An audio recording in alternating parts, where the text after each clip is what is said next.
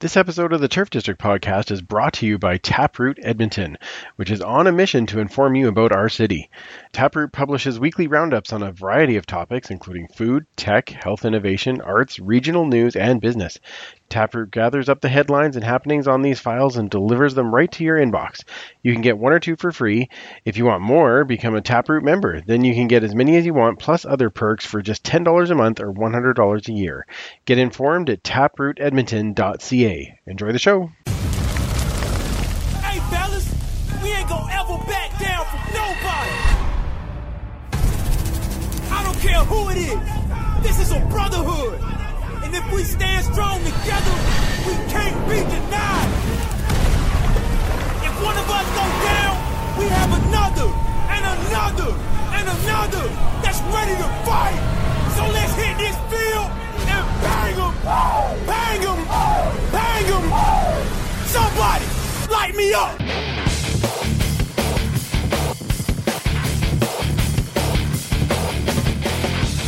It's time to huddle up. It's the Turf District Podcast.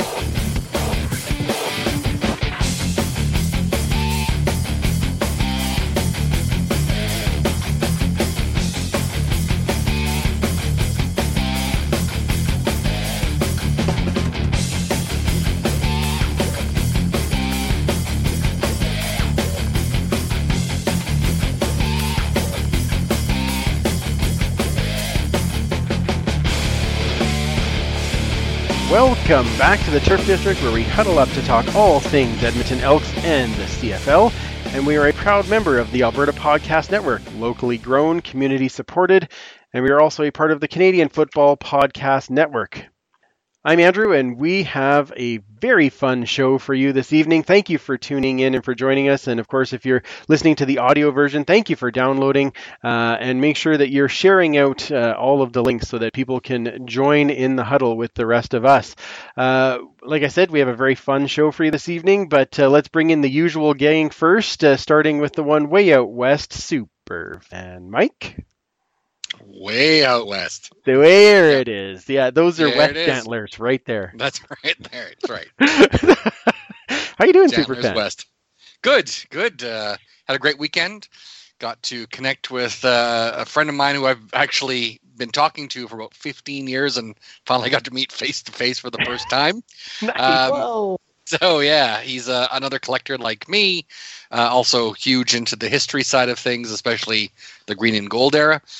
So, yeah, we just sort of hung around at his place. He has more green and gold stuff than I do, and it is absolutely packed floor to ceiling, like right to the rafters. So, yeah, it was a pretty good time. So I felt a little more normal because there's people that have more stuff than me. So that was good. You found a bigger hoard than yours? Yeah. That's amazing. Yeah, it was awesome. You know, he's been it's Gary, right, that you spent some time with. He was posting there after our last show some of those figures and stuff that he has done. And wow, man, I was just blown away. Like, just some very cool stuff. And he is one of now the four people that I know that have an original locker. Yeah, I think there might be a few more. Obviously, Dwayne has a locker, so there's one. Oh, that would be five for me. Okay, yeah, exactly. That's true. Yeah. Yeah, so quite a few out there, but yeah, you have one, I have one. Hey, yeah, come on, Dwish. Gotta get in there. Let's get you a locker. That's right. Need a locker in the background. Speaking of, let's bring in Commissioner Kayla. How's Commissioner? Hi. Okay, first off, I feel like I don't believe you, Mike. And secondly, I feel like we should insert Joe's famous GIF of "I don't believe you." That's like immediately that came to mind. I don't believe you. I don't believe you. Yeah. Yes, I need a locker, and I think we all know which locker I need. So if you can help get me that'd be awesome.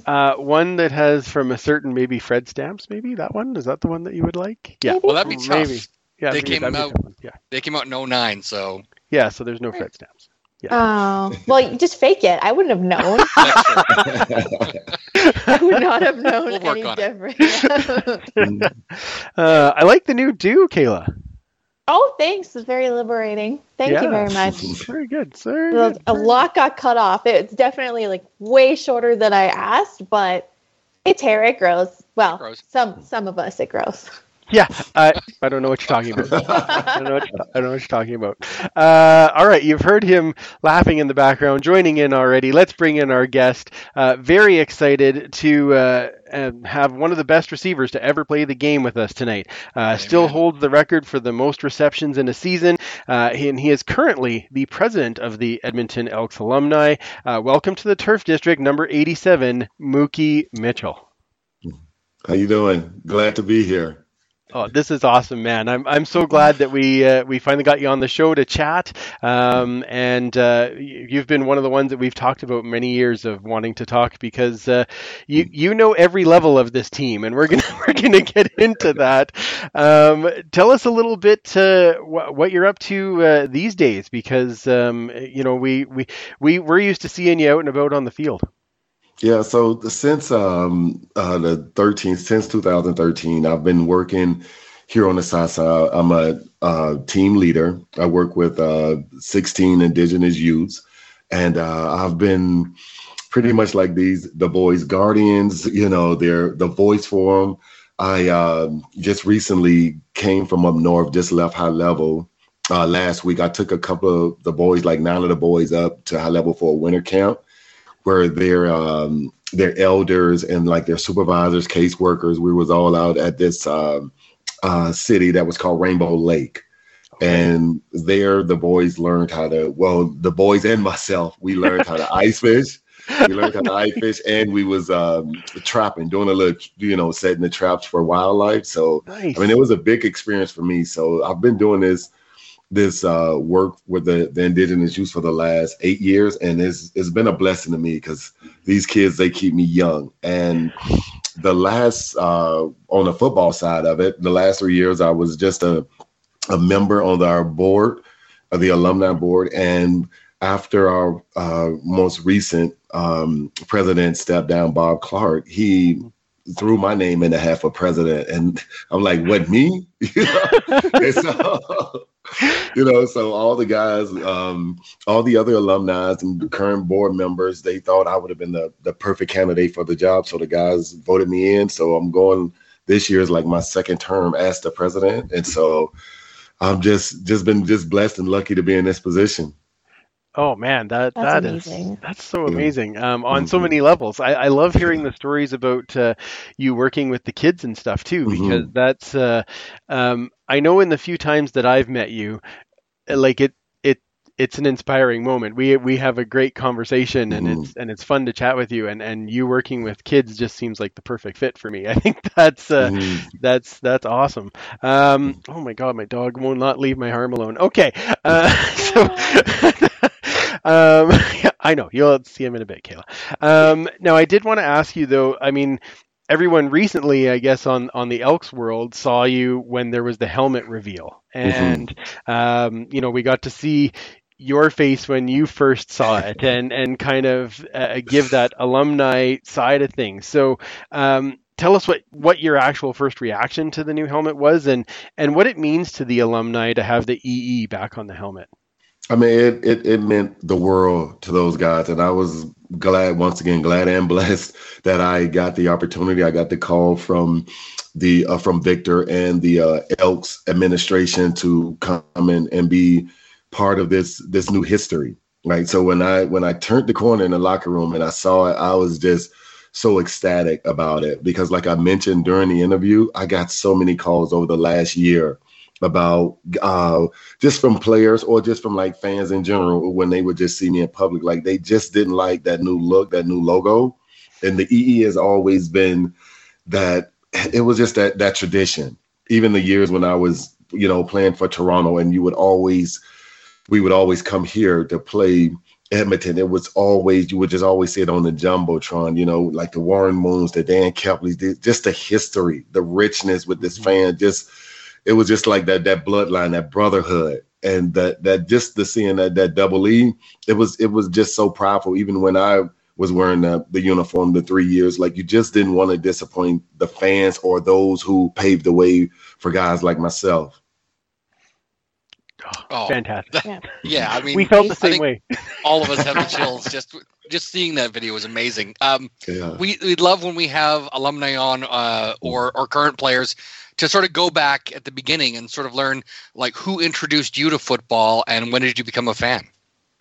Well, it started when I was like 19 years old. My oldest brother, he would just take me and to the field in Miami in the inner city, and I would be either 19 years old playing against 18, 19 year olds, and I meant the game. It was like really physical. Like if you ran towards the fence, you got knocked into the fence, you know. And so this is what it was like just playing at the park. So when I started playing organized football in high school, the only thing I had to get adjusted or accustomed to was just putting on that uniform. I used to always go watch and support friends that played Little League football. But I guess it's my mom raising like 11 of us. Like it was just the funds just wasn't there, you know. So I just always just loved and just had that passion for wanting to play football and just wanting to be around it. That's amazing. Did you have a favorite player growing up? Yeah, my favorite player growing up was Jerry Rice. Yeah. Jerry Rice. Sounds about right. So yeah, I would number 80 in high school because of Jerry Rice.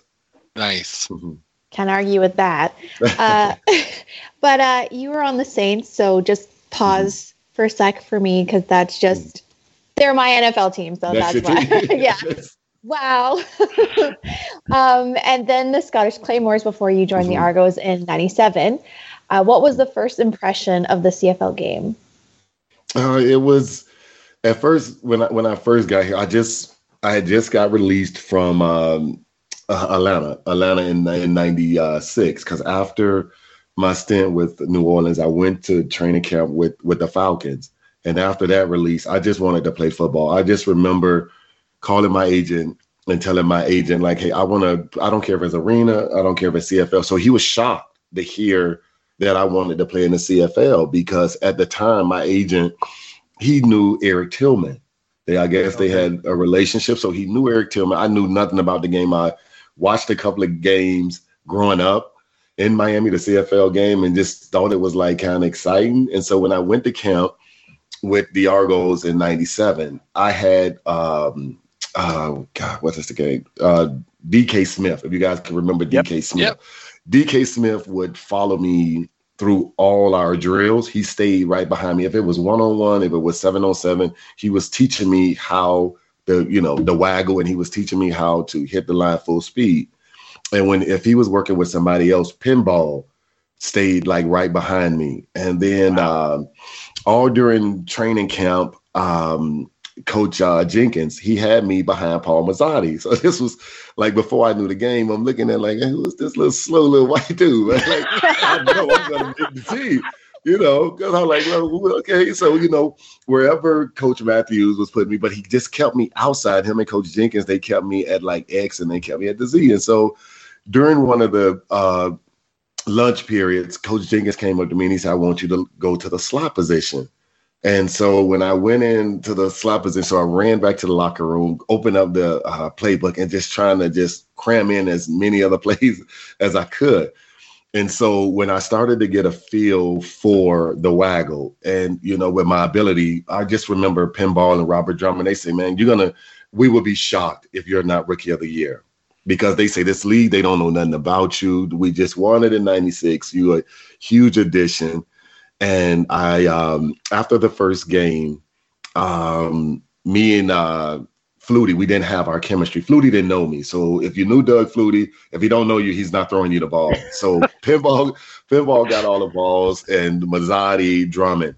And so I remember after the game, the next day after we finished watching film, Coach Matthews, God bless the dead, he brought me into his office. And I'm like, oh, my God, this man finna cut me. You know, and I just got cut. So I was like, oh, man. And so he was like, he told one of the secretaries at the time to go get Flutie out the locker room. And so I'm like, oh, my God, what done happened? And so he sat me and Flutie down to watch the game against Hamilton. And I just kept popping open. But Flutie didn't know me. And Flutie promised me something that day in Coach Matthews' office. He'd say, I would never miss you again.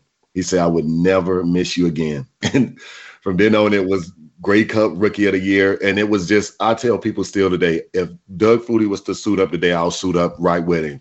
That was the easiest year of my playing career because he just made it so easy. And just growing up in Miami, watching him like his Boston College days and then being in the same locker room, the same practice, I saw the magic with this guy. He just played sandlot football. If teams were starting to get the momentum, he moved us around, and he found that mismatch. So if he lined me up in the backfield, if he lined Pinball up, he made the game so easy. He made it so easy. And as a player with this wide open field, with just what the CFL always tell receivers or family friends in the U.S., like the CFL is just way more exciting. It's way more, and it's a receiver's dream. Wow, like I can't imagine Doug Flutie saying, "I will never miss you again," and be like, he said that. Yeah, he promised me that, and it was didn't. Did. And so the thing that was so funny is just before our second game in when we was going to play Montreal, my oldest brother got shot, and so Coach Matthews was like, "You're doing really well in training camp, but I haven't seen you make plays in the game," and so I remember I said, "Coach, just fly me home, and I'll meet you guys in Montreal." And so I remember when I arrived at the Dome in Montreal, the team was already out there warming up. I just jumped out of a cab, and I ran into the locker room, got dressed right quick, didn't even have time to stretch. And 4 touchdowns later, I made the team. And so when I'm telling you, Doug Flutie said he will not miss me. The thing that was just so amazing to me with Doug, me and Doug was like the same height, but Doug Flutie would give me landmarks. He would tell me, like, I'm going to throw the ball to you 30 yards out down the field, 2 yards outside the hash. He said, I'm going to look off the safety. And he said, all you do, you just make that halfback miss, and you will score. And just that's yeah. And when I would just look back, I couldn't see Doug, but I would just see the ball coming. Wow. And yeah, he was that magical. Like when he say he was going to do it, yeah, he just did it. He did it. He made the magic happen. That is you got to play with some great quarterbacks. We're going to talk about another one in a little bit, but but you talked about it. I mean, you came in Rookie of the Year that year. Mm-hmm. You win the Grey Cup at Commonwealth, as it turns out. Who knew that was going to be such a great place for you? I hoped. Anyway, what? Other than that moment, because that's got to be one of your biggest memories, is Doug saying, I'm never going to miss you again. But what was your biggest memory of that Grey Cup game, being that it was your first Grey Cup ever? Yeah, I mean, it's that Grey Cup, like all Grey Cups, you love them and you cherish them. And when I went last week to East Glen High School, and I took both of my rings. And so they seeing the difference in the size, because the 05 Grey Cup ring is like 10 times the size of the 97 ring. And I tell people all the time that the 97 ring will always be really special to me because that was my first championship. I remember our team was like a good arrogance, but if you knew Coach Matthews, he was like that player coach that he made your head as big as the stadium. He felt he always had the best players on the field. There's no way we could lose.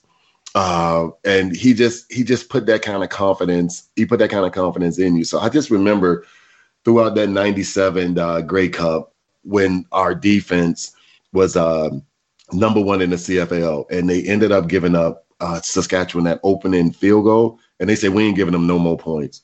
And they was like, you guys go down and you score, and we're gonna go ahead and just win this game. We might as well just size up our rings. I just remember throughout the game because the guys from the 96 team had already won a championship. So I just remember me and a handful of the rookies that was on that 97 team, like, oh, we was begging God, like, don't let this clock stop. We wanted it to be like a soccer match because we wanted that moment. And then I just remember like that moment when, you could just at some point in the game, you feel as a player like we got them. Like it's only like a minute left in the game. We're up by like 20. It's just, and then the confetti and started coming down. I didn't even run up there with the Grey Cup. I remember just running on that field like I was a 2-year-old because it's like I done won me a championship. I'm like, I'm good. I am good. That's amazing. Well, yeah. Now, they did say they did win in the 96 one, but they really didn't. It was just it was a fumble. Anyway, carry on, Mike. I knew you were going to say it anyway. Yeah, yeah, exactly. Andrew was talking about, of course, you did set the record for 160 receptions in a year. Mm-hmm. Your second year, you became the third person ever and still only top three guy to have 2,000 yards receiving in a mm-hmm. season. Just amazing stuff. But, of course, we are an Elks podcast, so we're really excited, fast-forwarding a couple of years to 2004 when you joined the team, and a team that was already stacked on receiver with Ed Hervey, Terry Vaughn, mm-hmm. Jason Tucker, plus you, and then you had Mike Pringle at running back, Jason Moss getting 5,000 yards that season. What were the first few days, the first few months even like in that 2004 season? Well, I mean, I was shocked when I got the phone call. Like a lot of people, well, just like the guys that was on that team, they knew the story behind that because I just got released from Toronto. And like I say, Paul Jones, who was our GM in Toronto, now he's here in Edmonton. And so I remembered Hugh Campbell called me. And Hugh Campbell, you know, if you talk to Hugh Campbell, you know he got that really slow voice. Hey, Mookie, Hugh Campbell. And so now I'm pissed because I used to be the big prankster on the team. Like all the teams I was on, I was always that guy that just ran pranks on players and coaches. So, you know, it's like 2 weeks. No, it probably wasn't even 2 weeks before training camp. And I'm sitting at home, you know, you waiting on that phone call for somebody to call you. And then it's Hugh Campbell. But I've always seen Hugh when we came here in Toronto to play, but I never spoke to him. So I didn't know the tone of his voice. And so when he called and he introduced himself, I was like, okay, yeah, if this Hugh Campbell, then let me speak to Paul Jones. And I hung the phone up in Hugh Campbell's face. Boom. I said, man, you need to quit playing because, you know, I'm trying to get signed somewhere. And so I say, if this is Hugh Campbell, because I know Paul Jones, I said, you get Paul Jones to call me back. And so not even a minute later, Paul Jones called me. And he like, Mookie, because he was right in the office with you. He's like, my God, you hung up on Hugh Campbell. And I'm like, I said, man, is that Hugh Campbell? So I'm like, oh, man, this man is not going to sign me. And so he was like, hey, Mook, even though you hung up in my face, you're a pretty good player, and I want you here at the Green to Gold. And so I just remember coming in. That was the first thing I did when I got to the facility. I went up to Hugh and I apologized. And me and him still have that laugh about that to this day because guys, coaches, they couldn't believe, like, man, you hung up on Hugh Campbell? I'm like, man, I didn't know who he was, you know? And so I was like, oh, my God. And so then all throughout training camp, that just like you said, Andrew, that's what everybody was saying. Well, how you guys are going to get the ball, right? Because you guys are stacked at receiver. But I just remember, you know, Ed Hervey, Jason Tucker, and Terry Vaughn, those guys was just like ecstatic because they couldn't believe it. They like, whoa, we got Mookie here with us. So we were like saying, like, let's just take over. Let's take over this league. And whoever was the hot player that week, like it was never no animosity. If it was his week, if it was my week, we all just supported each other. We just wanted to win. That's amazing. Oh, man. Well, and you got to watch that corner route for Jason Tucker over and over again. It's not hard to be upset when he's on. Mm-hmm. Yeah.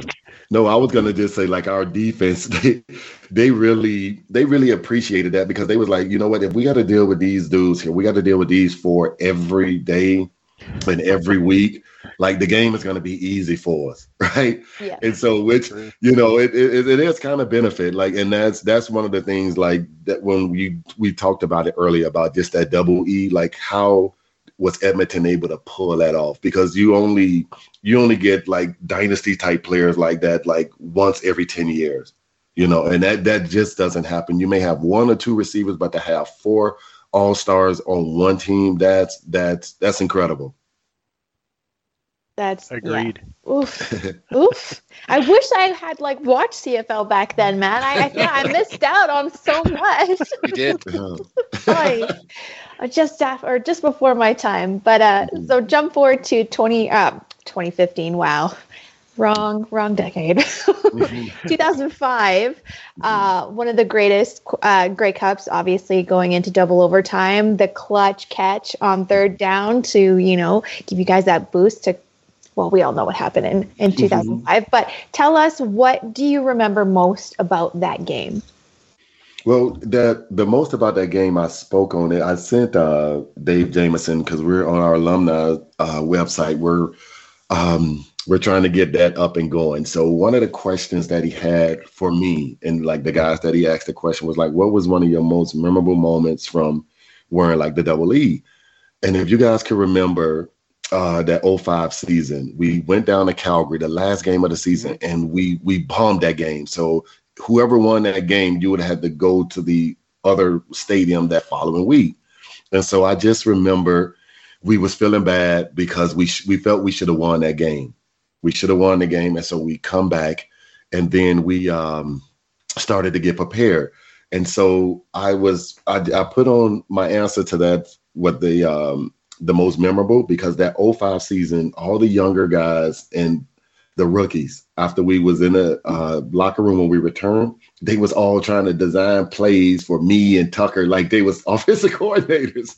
Like, we're going to do this. We're going to do this here to win the game. And so, I mean, it was just fun to see, like, all the guys on both sides of the ball that was just that, in, you know, just that involved or that passionate about wanting to go back to Calgary and win it. And I remember when we won the game, we went to go play B.C., which was going to be tough. We know, like, B.C. is always good in their place. And I just remember, if you guys can remember, one of our defensive linemen, Chuck Austin, I promised him, I said, man, we're going to beat these people. We're going to beat them, and we're going to come back here, and we're going to make them clean out their lockers.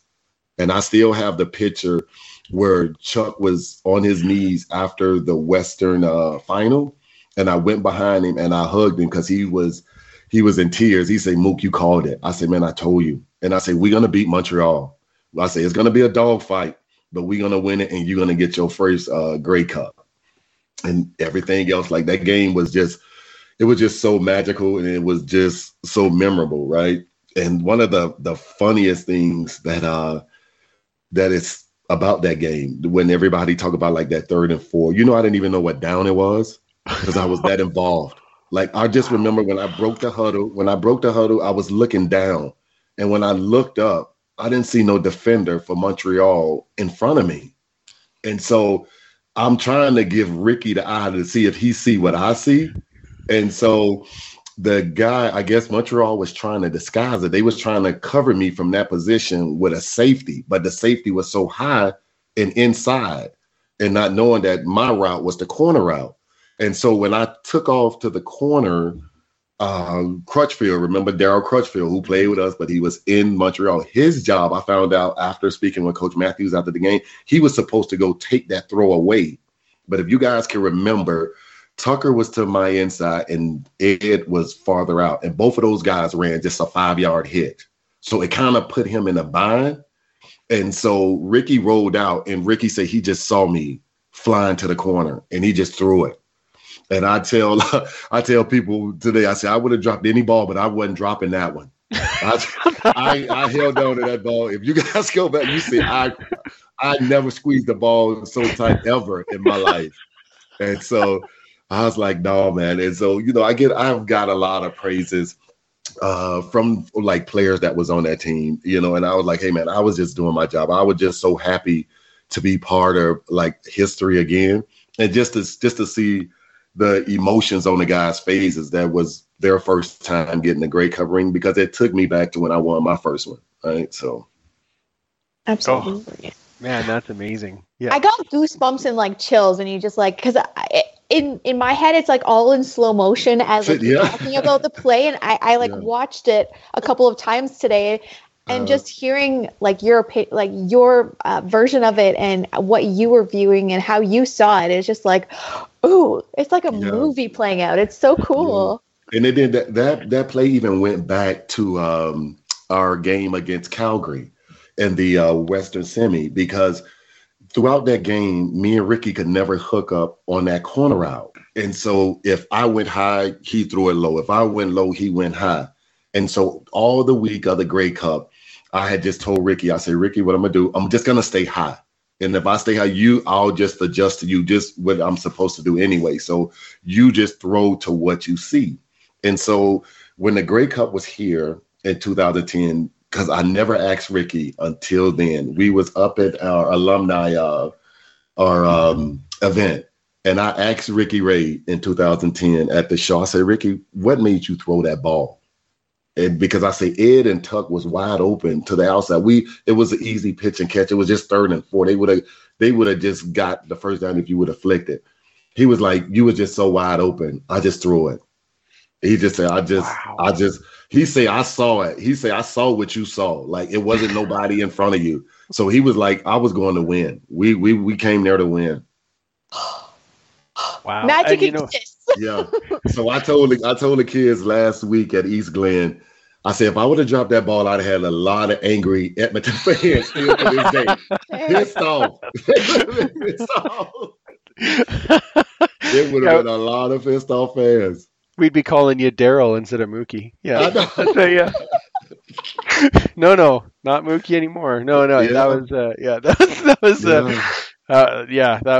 That's amazing. And I can imagine in your mind though, like Kayla said, it was probably running through like slow motion. Like, yeah, okay, I better. Yeah, because if you can remember Ricky, everything with Ricky was such a touch.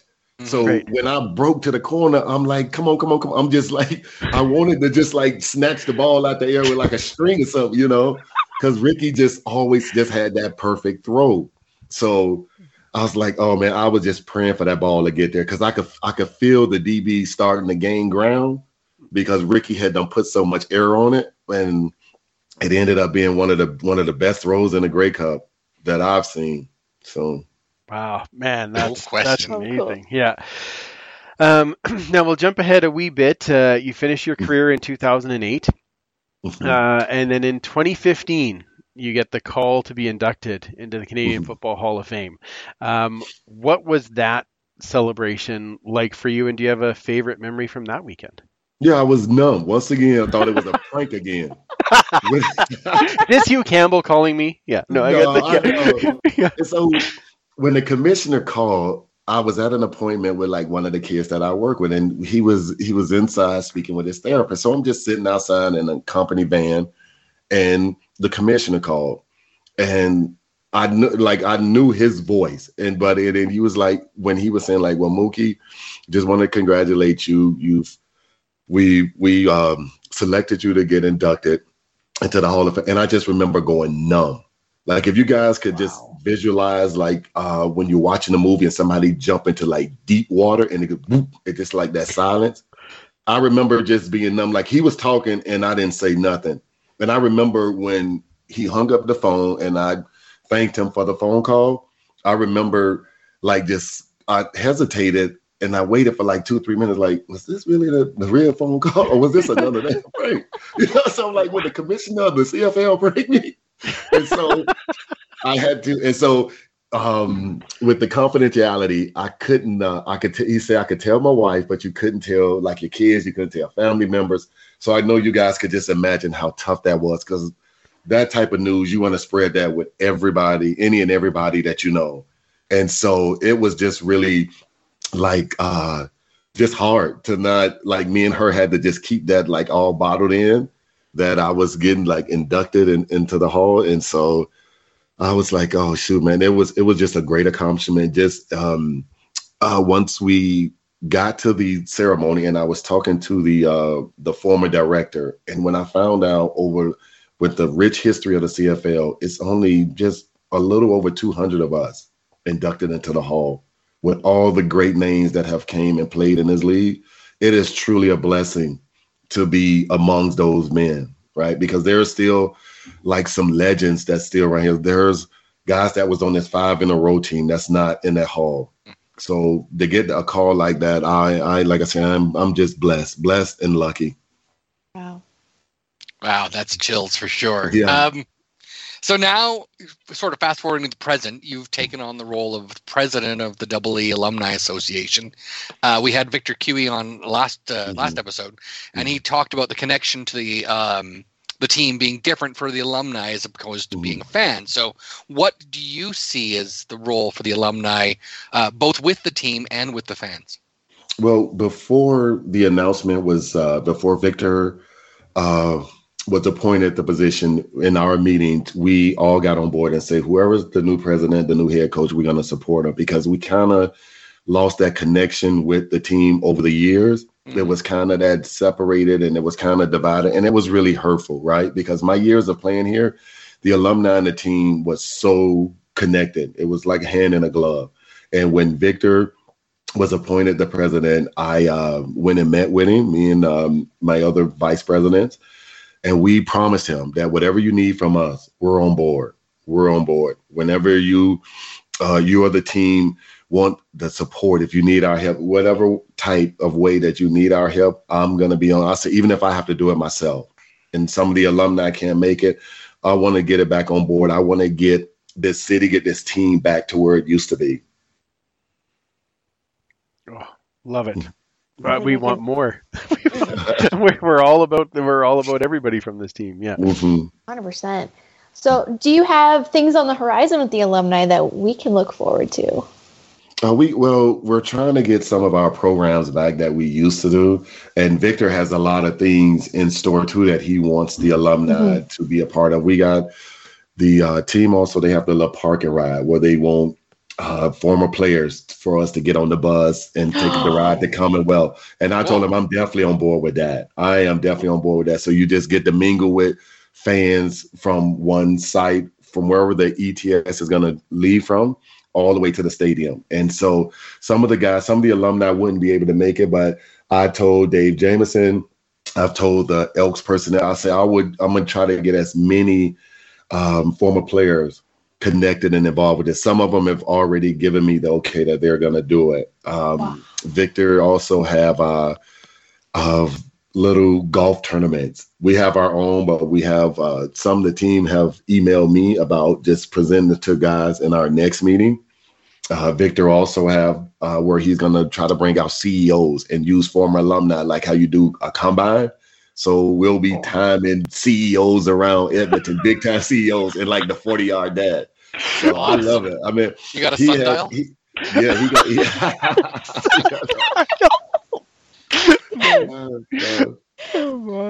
So Victor has a lot of ideas, and he has a lot of visions about just where he want to see this team and just get it back to the way it used to be, where it's even the connection within the fans, right? So that's amazing. Obviously with the course correction now, like the outlook for the team has to be much better from the alumni, I would have to think.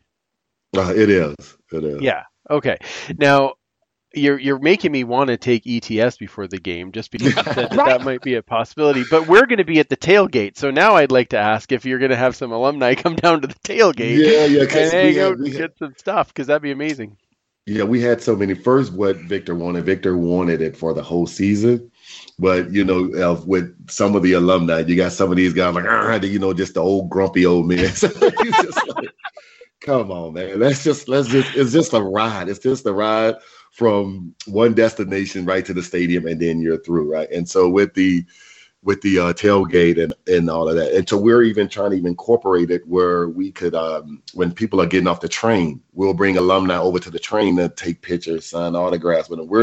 We got so many things, so many ideas of what we want to just do for the fans, like before and on game days. Oh, that's amazing. And wow. As fans, we just want to sit on a bus and hear about how you hung up on Hugh Campbell. That's what we want to hear.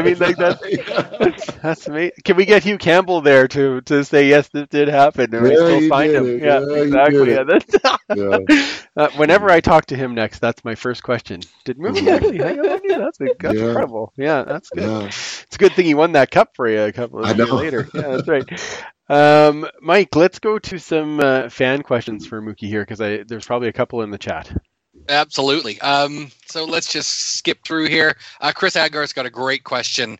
Do you have any thoughts on Farhan Lalji's belief that the hash marks are going to be narrowed like in the NFL?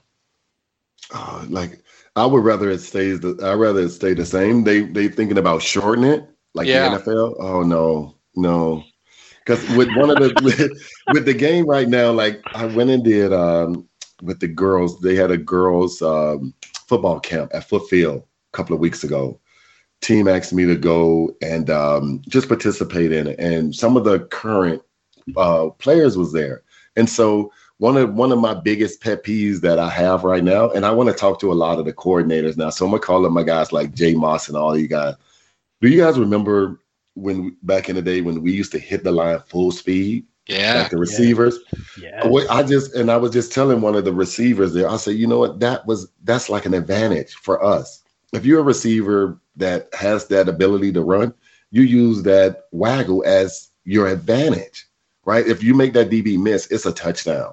That's why the CFL was always so exciting. So when I'm seeing these guys doing like the trotting to the line and then, right. I mean, they still getting the touchdowns, they still getting explosive plays, but it was just seconds. Like if that DB hesitated for 1 second, you was in trouble. It was either a big play or it was a touchdown.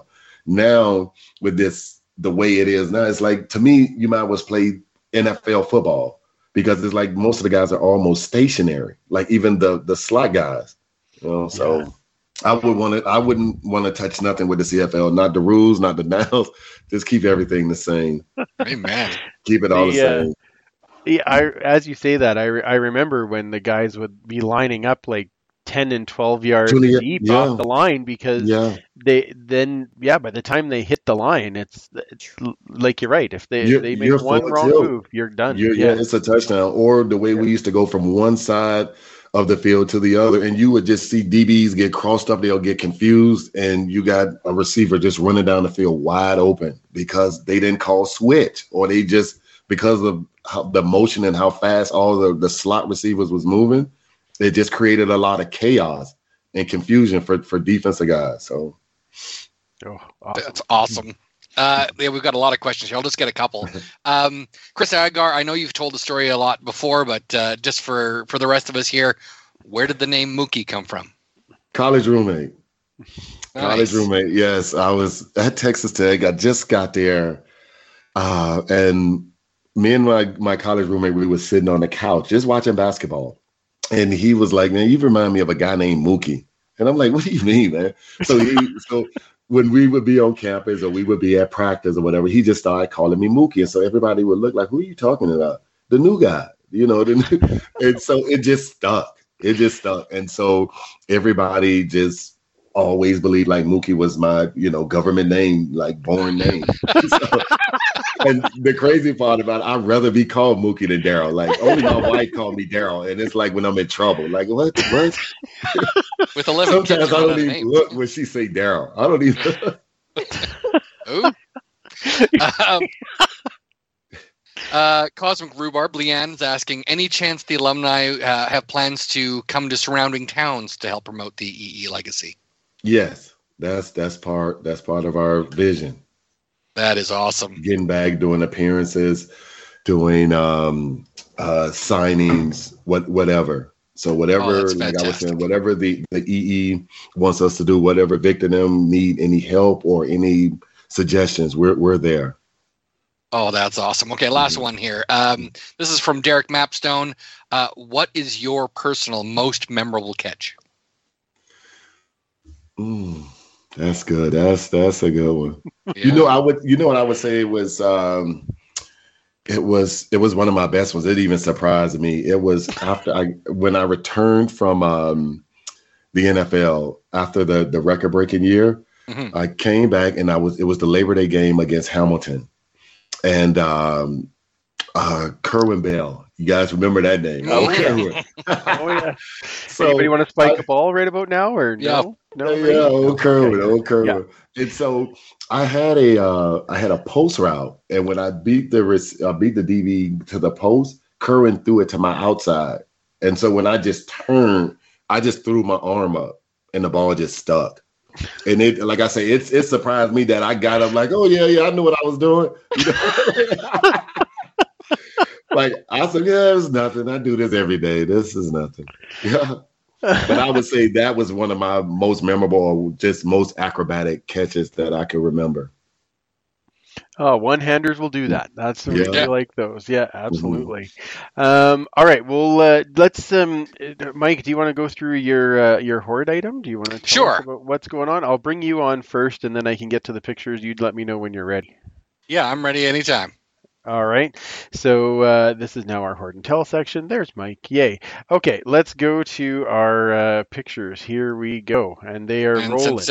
Yeah, so Mookie can't see these, but I'm going to throw it in here. So this is unusual in that it's something, an item I don't have currently. It is en route. And this is a 2004 game-worn Mookie Mitchell jersey. So this is the first you would have worn in the green and gold. So absolutely stellar item. As soon as it was offered to me in the deal, I said to Phil, it's like, do you want it? I'm like, no, I want it. We're going to make this happen. So absolutely one of the favorite items now in my collection. So I was thrilled to be able to get it this week, and at least I got some pictures so I could show it. So do you have any memories sort of pulling that on for the first time? It was because like I say, all the years in Toronto, just coming here, like coming to play at Commonwealth just always reminded me, and most Americans, of like playing in the U.S., just like the smell of that fresh grass. And then just hearing from like your friends that played for Edmonton at the time, and just how that field was just cherished. Like they couldn't practice on it like before the game. It was always well manicured. And it was just that pride. Like I say, just coming out and just putting on that jersey and knowing some of the men that have worn that jersey or came out of that locker room just felt like so special to me. That's amazing. This one is already signed. Otherwise, I'd be asking you to sign this one already for me. But maybe we'll bring it down to a tailgate if you happen to pop by, and you can check it out again for the first time in a while. That's awesome. Thank you, Superfan. Yeah. Perfect hoard selection for this evening. Yes. Mookie, let's get to a couple of rapid fire questions, because we have some questions. We just want to just quickly get some answers from you from outside maybe of football. What's your favorite meal? Chinese. Chinese food is my favorite. Any specific kind of Chinese, or you just like it all? No, just like it all. Okay, so we need to have Chinese Day at the tailgate one time. Perfect. Okay, perfect. We can do that. What type of music you like to listen to? All type, but mainly it's the rap and R&B. Okay. Anything that's really hit your iPod as of late that you really like? No, but my best I got a couple, but my best rapper of all time is Tupac Shakur. Mm-hmm. Yeah. That's a good one. And my best, the best entertainer I thought of all time was Michael Jackson. That was quite the halftime show way back when. Yeah, that was not great up, obviously, but yeah. Do you watch anything on Netflix? Do you like movies? What do you like to do for on that side of things? Well, I got into when it was out, the Game of Thrones, and I like Vikings. Yeah, so like the kids that I work with, they was like, Mr. Tucker, you got to get into it. And then I like crazy movies with like the dragons, right?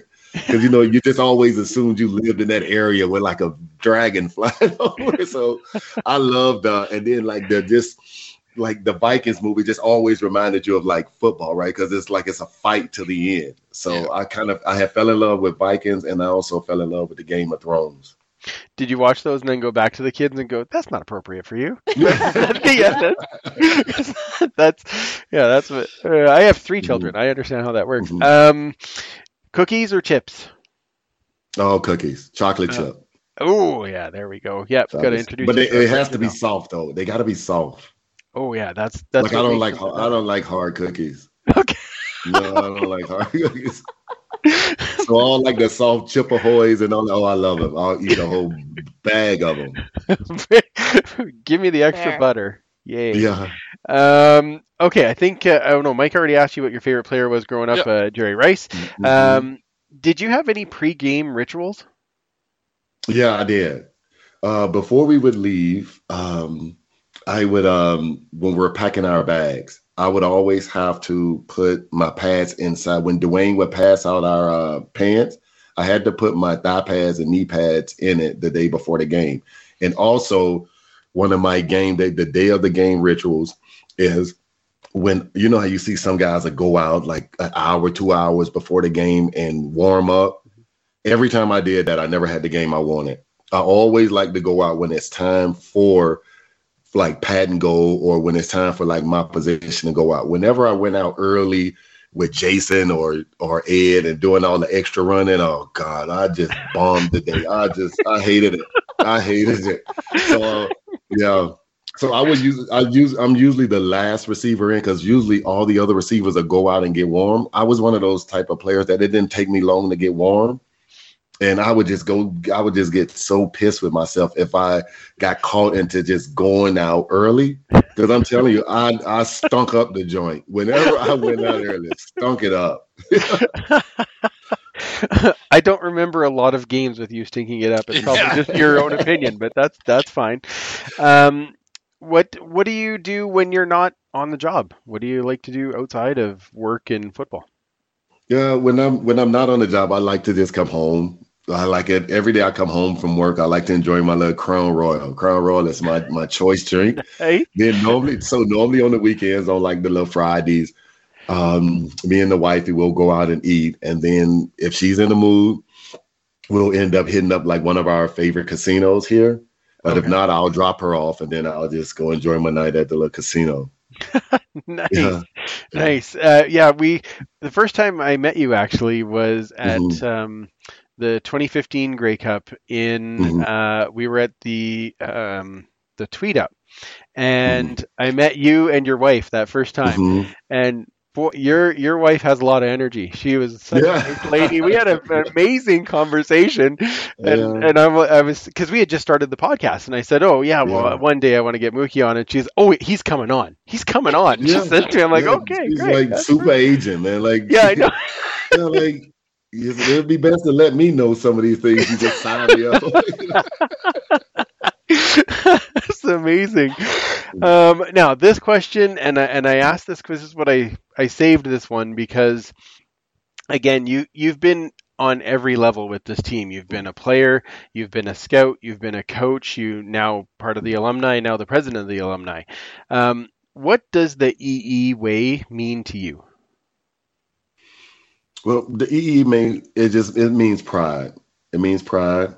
It means tradition, brotherhood, fight to the end. Like the shirt that I have on now is our shirt from our 05, where all the guys. And this was if you can see it, this was our motto. Nice. Big D.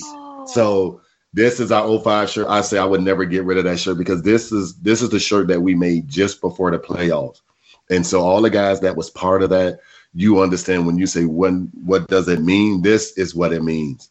Like, no matter what you have to do, figure out a way to win this game. If you're not having the best game, do the little things to just help this team win, right? It's, you know, it's being unselfish, and it's just being that good team player on and off the field. Oh, love it. I love it. I love asking alumni that question, because it means something similar but different to every guy. And I don't, like, I know for the three of us, it's always, we always get goosebumps hearing some of these answers. So and I know you guys probably heard of the saying that was here for years, like bone. That was one that always stuck with me, that brother of nasty Eskimo. I'm like, oh, that goes way back. That goes back, and that was passed on us. So like I said, when I got here in 04, it was like Dan Kepley. Like, I used to always just pick his brains, right? Because Kepley, we would always sit next to each other. And I was just like, man, you know, you just want to – I could just sit with guys like that for, like, hours. Like, you won 5 in a row, man. Like, it's hard to win one.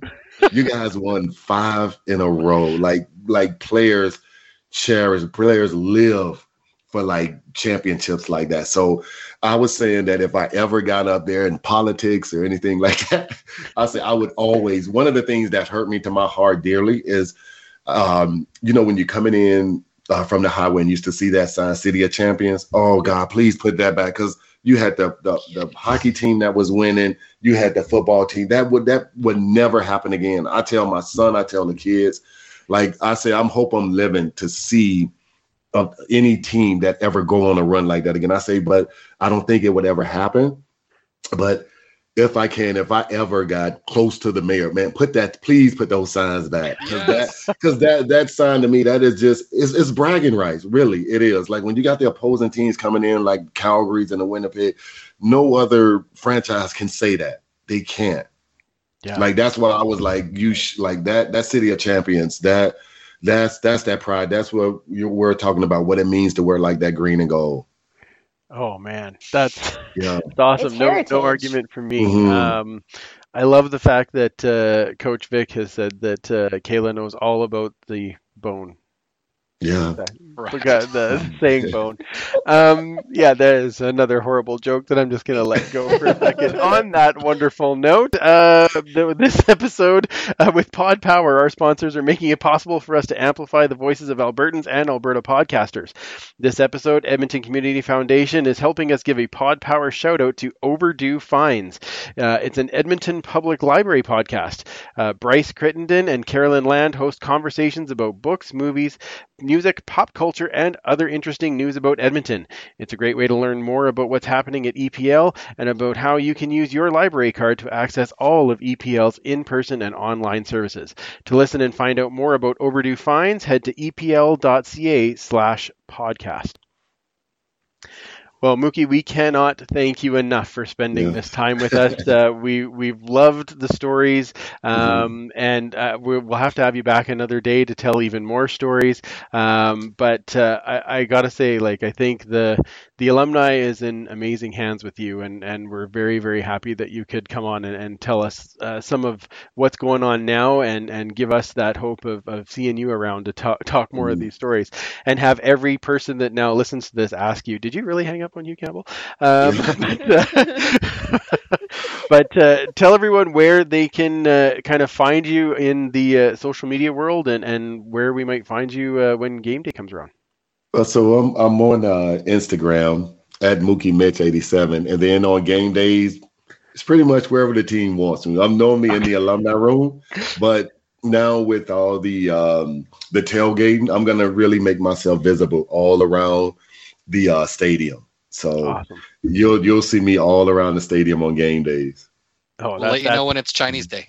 Yeah, exactly. Yeah, yeah. You're gonna want to come. I'm just telling you, you might want to come here now. Yeah. Yep. Superfan, where does everybody find you? They can find me at 56Parkies on Twitter, and then the Edmonton football history. I'll probably best on Twitter again. It's at EDMHISTOREE. Wonderful. Commissioner? On Twitter at Duchess Lombardi. Perfect. You can find me at Free Policious, of course, and you can join in the huddle with us at the Turf District, and that's on Twitter, Facebook, and Instagram. Our APN shout-out this week goes to the Three Kitchens podcast. I don't know if you guys have heard about this one. Nope. Three pals get together every week to share recipes, tips, and kitchen adventures. Find them and all the other great shows. Oh, look at Kayla's very excited, writing that down right now. All the other shows at Alberta Podcast Network. Okay. And of course, follow our good friends at Pay It Forward with Football, as they now have a new brand ambassador in Cassidy, and welcome aboard to her. And I'm excited to see what they are going to do as they get closer to the season. If you're on YouTube Live, stick around for in a couple of minutes. We will be back with Overtime. We'll talk a little bit more about what's going on with the team. And I know a couple of guys wanted to do some not draft talk, but combine talk. So we'll chat a little bit about that. So stick around for that. And of course, thank you once again to Mookie Mitchell for joining us. Like I said, I just can't tell you how much I appreciate it. And so for Mookie, for Commissioner K, for Superfan Mike, I'm Andrew. Remember, you can't catch footballs with your face, and we will absolutely, I knew that was going to make you laugh, we will absolutely talk to you next week. Thanks for listening. Find more great shows like this at CF Pod Network on Twitter.